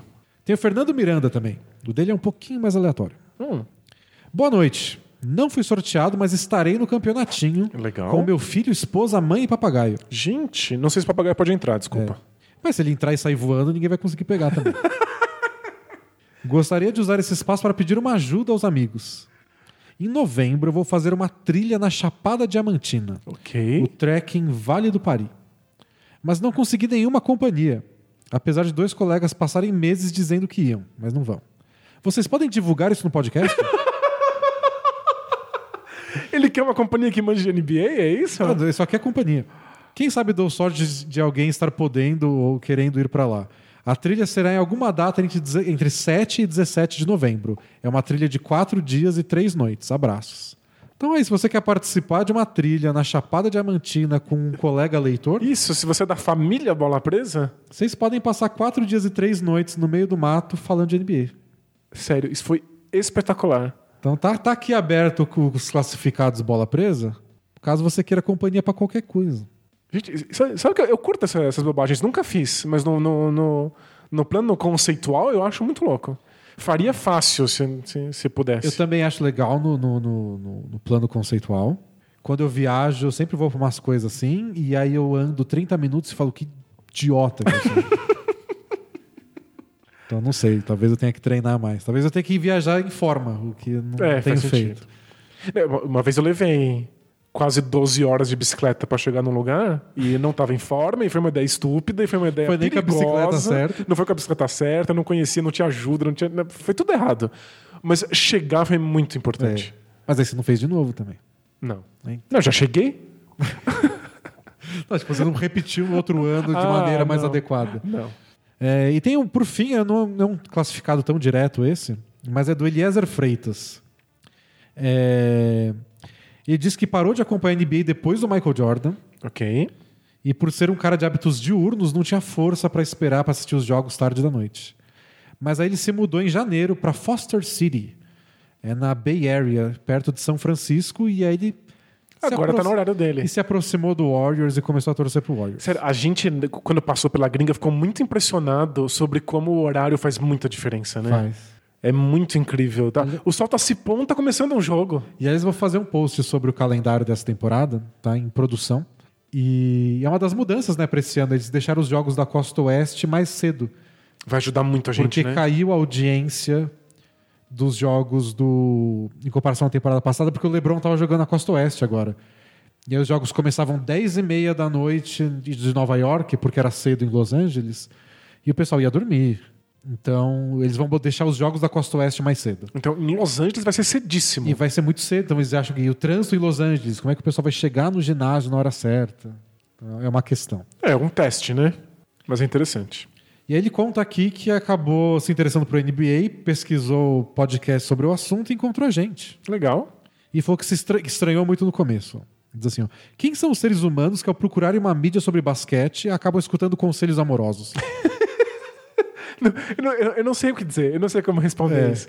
Mas ele disse que depois de um tempo acostumou e agora fica triste quando não tem pergunta de relacionamento no fim. É, Ele falou: ó, vai entender. sei lá, me identifico com o jeito de vocês, sou mais um que deseja vida longa bola presa. Legal, valeu. É, e se pensarem em algo para unir fãs de basquete pelo mundo, me falem. Seria massa fazer parte da filial do Bola Presa aqui em São Francisco. Abraços. Então, se você ouve o Bola Presa em São Francisco, vocês podem fazer uma. Eu sei que em Brasília tem a pelada Bola Presa Tem a sucursal. extraoficial, porque a gente não participa. Mas uma galera que assina Bola Presa, que ouve Bola Presa, joga em Brasília, todo, acho que todo, todo mês, pelo menos. Então, quem sabe em São Francisco. né? Poxa. Bom, se um dia a gente vai passando em São Francisco, a gente, a gente consegue dormir no seu sofá? Então, é, esses são os os classificados do Bola Presa. Maravilha. Que eu espero que virem uma. Uma sessão, Uma sessão recorrente. fixa. Boa. Mas quero coisa aleatória, do tipo fazer trekking na Chapada Diamantina. Sério, adorei isso. Achei sensacional. Me- me- me- é, levante um convite desses ano que vem. Que esse Vou- ano não dá. Preciso perder 15 quilos. Bom, perguntas de verdade agora. A primeira é do Guilherme Valcácer. Já tocou a vinheta em algum momento? Ah, Em algum momento tocou. Tocou, tocou. Eu, que- eu que tô, tô ruim de ouvido aqui, não escutei. E diz assim: por favor, leia minhas mensagens em caixa alta. Não costumo atender pedidos assim, Em caixa alta, para não estimular alta. esse comportamento. mas tudo bem. Salve tropa do Bola Presa. Me chamo Guilherme e vou fazer 20 anos mês que vem. Sou de São Gonçalo, Rio de Janeiro, conhecida como a cidade que tem tudo pra dar certo, porém não rola. Pois é, esse é o Brasil. É isso. Brasil varonil. Estou escrevendo essa mensagem pois estou passando por uma crise em relação à minha futura carreira profissional, que está virando essa segunda especialidade, É, carreira, depois de né? namoros. O, o que me preocupa, porque aproxima mais a gente de um coach do que eu me sinto confortável. Atualmente eu curso Geologia na UFRJ, que é... Alguns chamam de UFRJ, mas tá errado. um dos melhores dias da minha vida foi quando alguém mandou um e-mail revoltado porque você tinha pronunciado errado o nome da faculdade. É, tipo, o humor passou muito É claro longe que da é pessoa. É que eu não gosto dessas siglas que não tem vogal. Mentalmente eu acho difícil de ler. É difícil mesmo. Estou no quarto período, mas já reprovei. É geologia, só relembrando que ele faz. Ok. Estou no quarto período, mas já reprovei uma quantidade considerável de matérias. Então estou bem atrasado na faculdade e nas matérias que eu passei, as minhas notas foram baixas. Nunca passei de, de 7 em qualquer uma delas. Ok. Acho o curso interessante, mas não me vejo trabalhando na área. Não quero ser profissional incompetente e ou uma pessoa infeliz. Penso em largar a faculdade de geologia para cursar geografia, no intuito de ser professor, mesmo Legal. sabendo de todas as dificuldades que essa profissão sofre. É, porém, Porém. ainda moro com os meus pais e eles não aprovam a ideia. Por motivos de, dois pontos. Ser professor não paga tão bem quanto um geólogo, o que é verdade, ele diz. É mesmo? E, Não conheço o mercado de geologia. e acharem que eu quero fazer isso pelo fato de geografia ser mais fácil. São palavras deles. Nossa, que escroto. Por ser curso de vagabundo esquerdista drogado, palavra deles.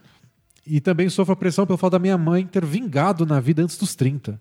Ela já tinha bom emprego, bom salário, carro, apartamento. É, que bom. Ela acha que se eu largar a faculdade agora, eu nunca vou conseguir isso. Bom, eu sou só um moleque de 19 anos que não sabe o que fazer e precisa de ajuda. Ele tem 19 anos? É, diz que faz 20 mês que vem. Gente. Ela, não, você- ele, a, a mãe tá dizendo que não vai vingar porque ele tem 19 anos e tá pensando em mudar de faculdade? Nossa. Diz assim: não estou enviando essa mensagem esperando uma resposta milagrosa, mas sim uma palavra de afago. Tô te abraçando aqui. Diz meus companheiros de toda sexta-feira. Quando eu tiver grana, serei um assinante, com toda certeza. Muita fé pra vocês e obrigado por tudo. Bom, se ele for professor, vai ganhar mal, não vai assinar a bola presa. E É, aí, é como é complicado. Que- Como é que eu dou uma dica? E é um momento muito difícil para ser professor. No entanto, é nos momentos mais difíceis que a gente precisa mais de É, professores. pois é. Alguém precisa Alguém tem que sacrificar aguentar, pelo exa- país. Exatamente. É, Eu não posso, que eu tô aqui gravando podcast. eu também. É, então. Mas se você quer ser professor, se você ah, sente que você se interessa mais por geografia, se você quer ser um professor de geografia, vai nessa. Você é novíssimo. É.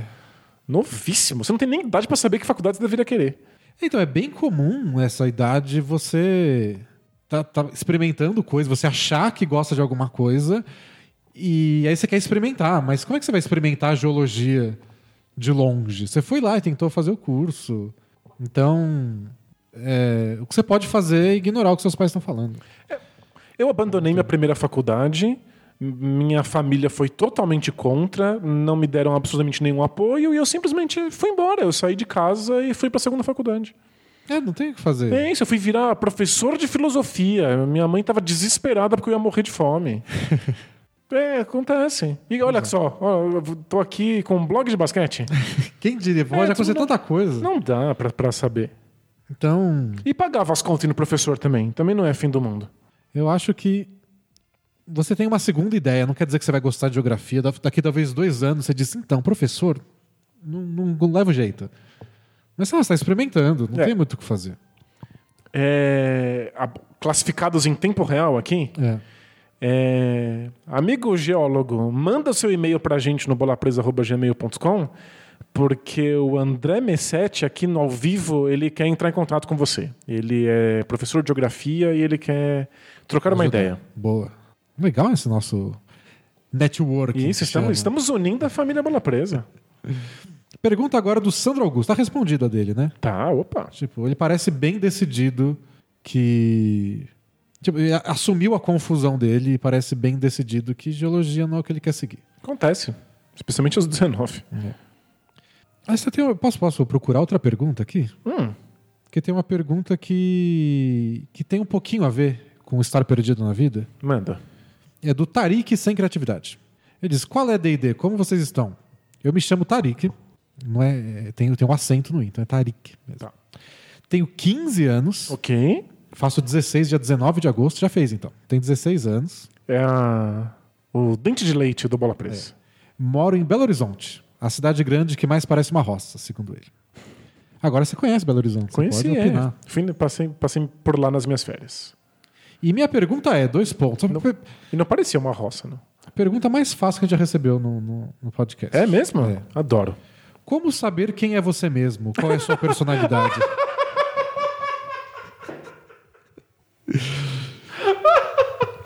E aí você viu o moleque de 19, 20 anos está com a dúvida que está perdido na vida e o Tarik quer saber como saber quem você é na Nossa sua Senhora, essência. É muito difícil, meu Deus. Ai, Danilo, você fez filosofia, você tem que saber. Eu, eu, eu, é assim que funciona. Eu estudei Seja Você Mesmo um É. e Como Ser Você Mesmo dois. Nossa Senhora.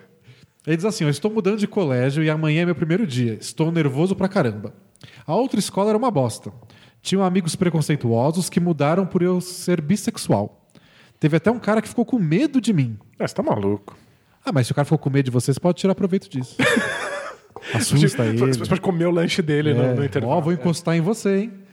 Vou tocar no seu ombro e vai virar bissexual. Nossa, as pessoas são muito idiotas. Aqui, mas graças a alguém encontrei pessoas legais. Mas eu estava pensando que na escola nova, e se eu precisasse me apresentar? Eu não conseguiria. Pois primeiro estarei nervoso pra caramba, e segundo porque eu não sei quem eu sou direito. Tenho procurado me espelhar em pessoas que eu gostaria de ser, mas não Ok. sei se isso vai dar certo. Mas enfim, espero que leiam minha pergunta e contextualizando, isso foi na. Ah, já, quer dizer que já foi, já passou, foi vários dias atrás, ele já estreou na escola. Ok. Abraços. E diz que não assina a gente porque ele não tem dinheiro É próprio. claro, é. Não, se você tem 15 anos, tá perdoado por uma. Ah, não tá perdoado não, pode pedir pros pais. É de isso. Natal. Uma assinatura anual do. Boa, é, não custa mais. É, custa uma grana. Mas... Não, é mais barato Mas que é, esses é. brinquedos É que tá aí. ganhando um Switch aí. É, que é com o jogo de videogame. É um ano inteiro. Então, se é monstruosamente difícil saber o que a gente é quando nós somos adultos calejados na vida, quando a gente tem 15, 16 anos, a gente não faz a menor ideia. O que eu achei mais engraçado, não, não querendo rir do nosso colega, mas eu achei mais engraçado ele se imaginando precisando se apresentar para os colegas novos da escola nova. Tipo, e aí, tudo bem? E aí? Quem é você? E ele não tem o que responder? Primeiro que ninguém pergunta isso. Não, em- em geral, na sociedade a gente responde a profissão. É. Né? Não, Mas na é- escola, Na escola todo mundo é estudante, né? No vamos máximo, perguntar, sei lá, que time você torce. é que time você torce, é, que série do Netflix você gosta, É. né? Não, tem um caso que é famoso na nossa amizade, só na nossa amizade, de uma... Fa- Famoso entre a gente. entre a gente. Mas que a gente já volta e meia a gente comenta Já sei qual. de uma menina que foi puxar assunto comigo e começou a falar e conversar e não tinha que perguntar, porque, tipo, sei lá. E ela falou: Então, quais são os seus hobbies? Eu- Quais lugares você frequenta? A gente tinha 15 anos. Meu hobby é ir pra escola e jogar bola. Mas a gente não tinha bagagem pra se apresentar. A gente não é sofisticado bastante É. pra saber o que a gente é, o que a gente gosta. A gente não tem projetos, a gente não, tem Não. visão de futuro. Sei lá.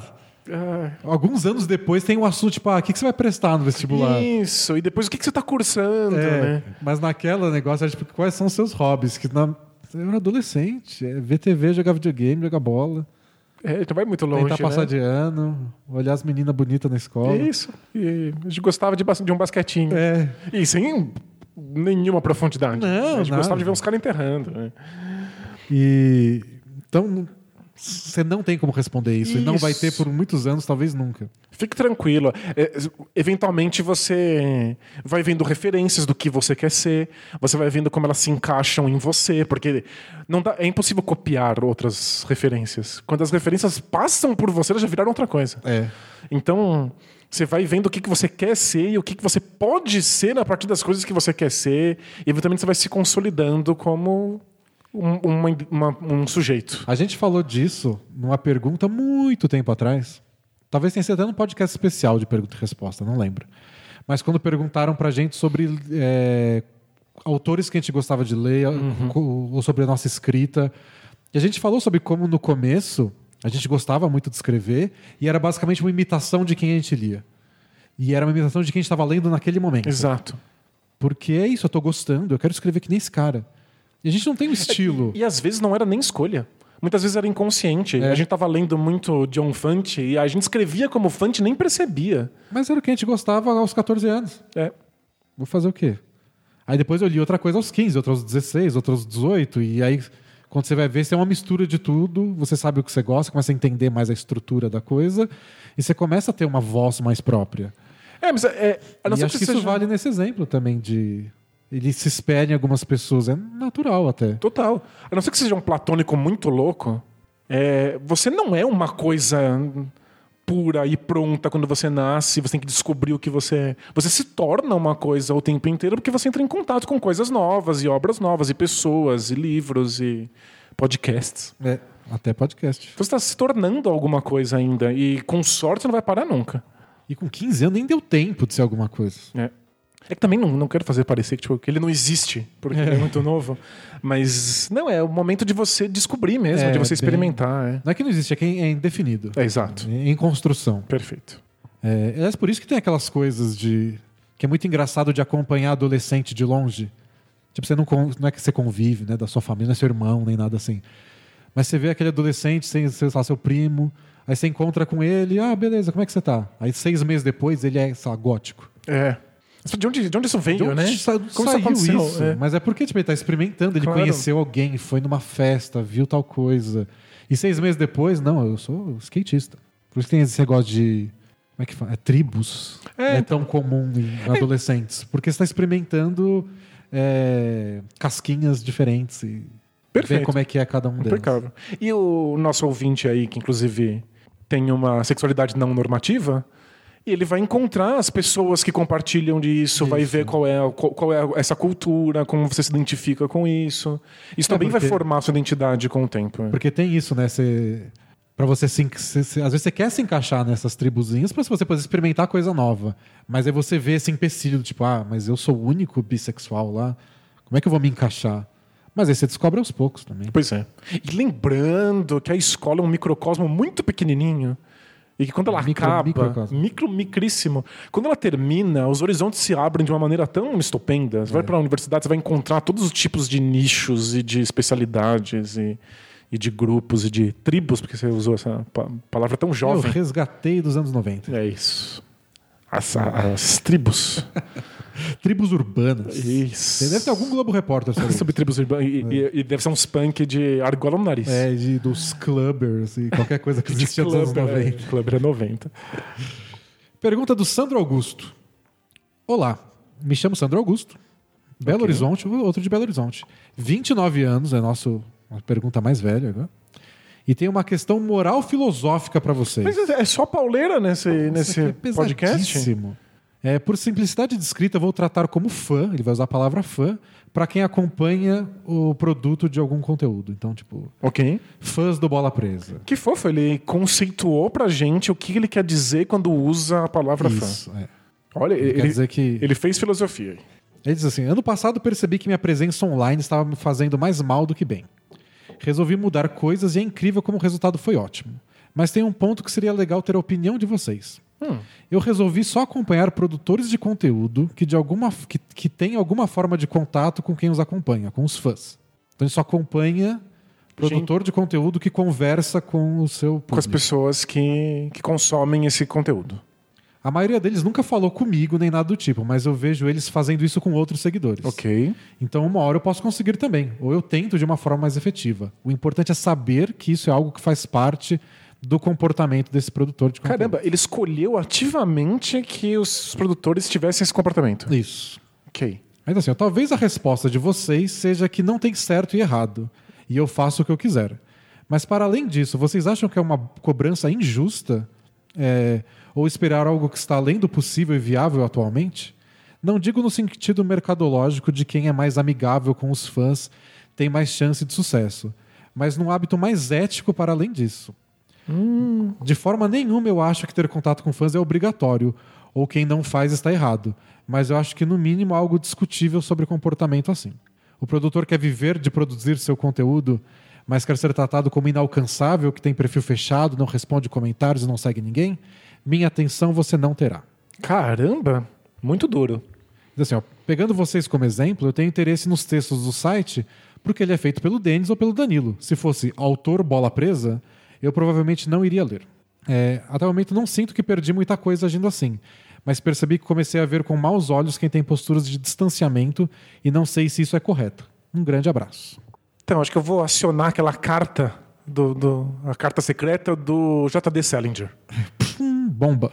É, acho Nosso que nome tem que ser menor do que o nome bola presa. É, pois é.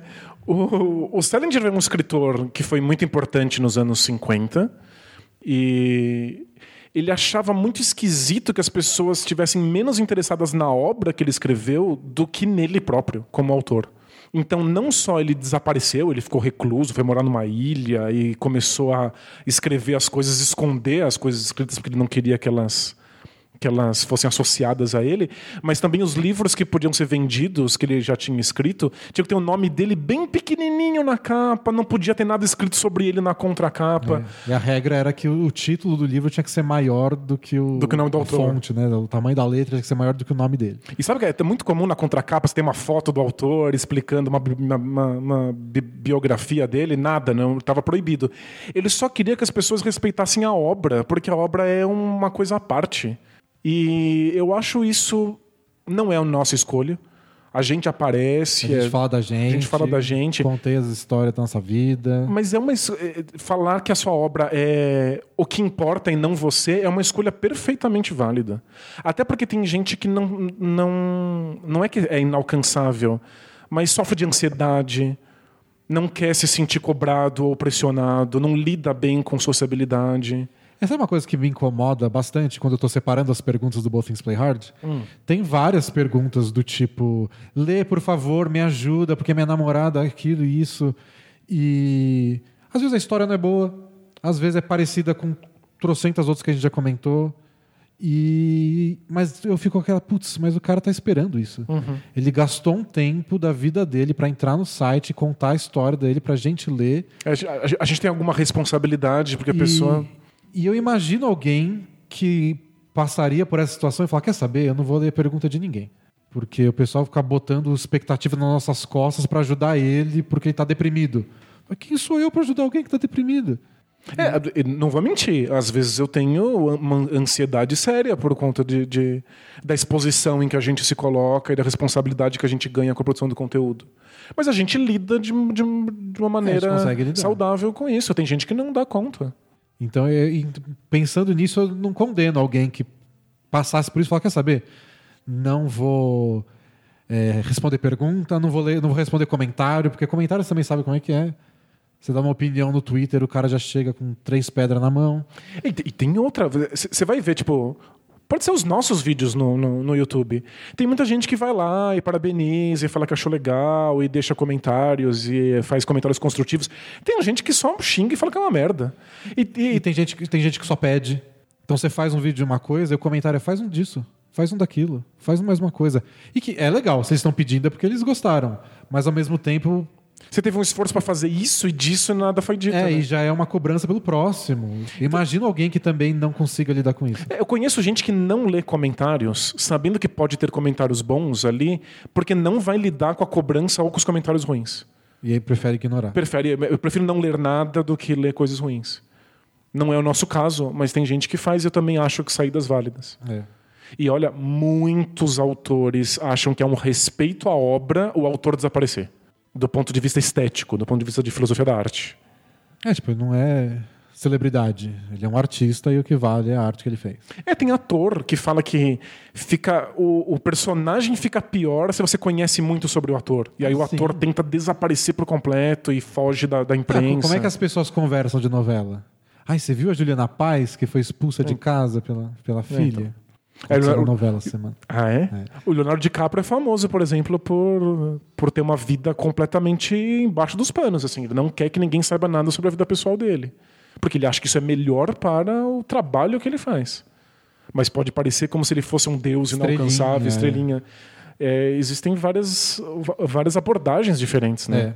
Bom, eu, no seu lugar, não excluiria esses produtores de conteúdo, mas eu entendo o que você quer dizer. A última, essa é curtinha, que é curiosa. É, é do Eduardo. Diz assim: Boas, amigos. É, mensagem de Portugal para responder a dúvida do podcast 222. Aqui, enterrada, disse afundaço. Afundaço. Afundaço. Enterrada em Portugal é um afundaço. Adorei. Incrível. E por curiosidade, Toco disse contra, abafo ou tapo. Tapo? Dá um No tapo, né? masculino? Tapo? Ou até versões americanizadas bloco ou bloqueio de lançamento. Ah, porque o arremesso é um lançamento. E corta-luz se diz bloqueio. A gente até usa bloqueio. A gente usa. É, E é a minha forma preferida e mais utilizada pelos jovens, penso que seja o abafo. Tipo, abafar o lançamento. Então, toco é abafo. Abafo, sério, abafo é incrível. É que fica muito próximo de bafo, que é uma outra gíria aqui É. no- no- no Brasil. E respondendo à pergunta de mergulhar um pedaço de pão numa xícara de café, que é o chuchar, e foi a expressão em Portugal é, pode ser essa, mas mais comum é, abre aspas, molhar um pão de um pedaço de pão no café, fecha aspas. Perfeito. e nós portugueses costumamos molhar o pão em muita coisa, mas não tanto no café. Abraço. Acho que café é uma coisa bastante brasileira. É, eu, eu não gosto, mas é que eu não gosto de café, então. Justo. Adorei. Mas Olha. afundaço e Afundaço. abafo, Não, eu, eu, fiquei- eu fico com tapo. pontos pra Portugal. Olha, tapo tá de parabéns. Parece É- quando, a gente é imita o uma tapo. né? Fica para um português ganhar uma guila. Quero dar uma tapa, né? Vou dar uma tapa nela. Mas um tapa é É muito um, bom. uma tapa sensacional. Bom, a gente tem que terminar, né? É O isso, é. horário. Estamos no limite do horário. Tá, então semana que vem tem, tinha, tinha muitas perguntas boas essa semana. É. Então semana que vem a gente faz um Both Things Play Hard maior. Que esse... A gente acabou falando mais da seleção americana do que a gente previa Pois e é, nosso, bem mais. nosso tempo estourou. Mas é isso aí, pessoal. Valeu. Então, quem puder ir no campeonatinho no sábado, a gente se vê lá. Quem não puder, a gente se vê na próxima semana em mais um podcast gravado ao vivo na quinta-feira no YouTube e disponível para todo mundo em qualquer plataforma de podcasts na sexta-feira. Perfeito. Valeu. Tchau! Tchau, tchau!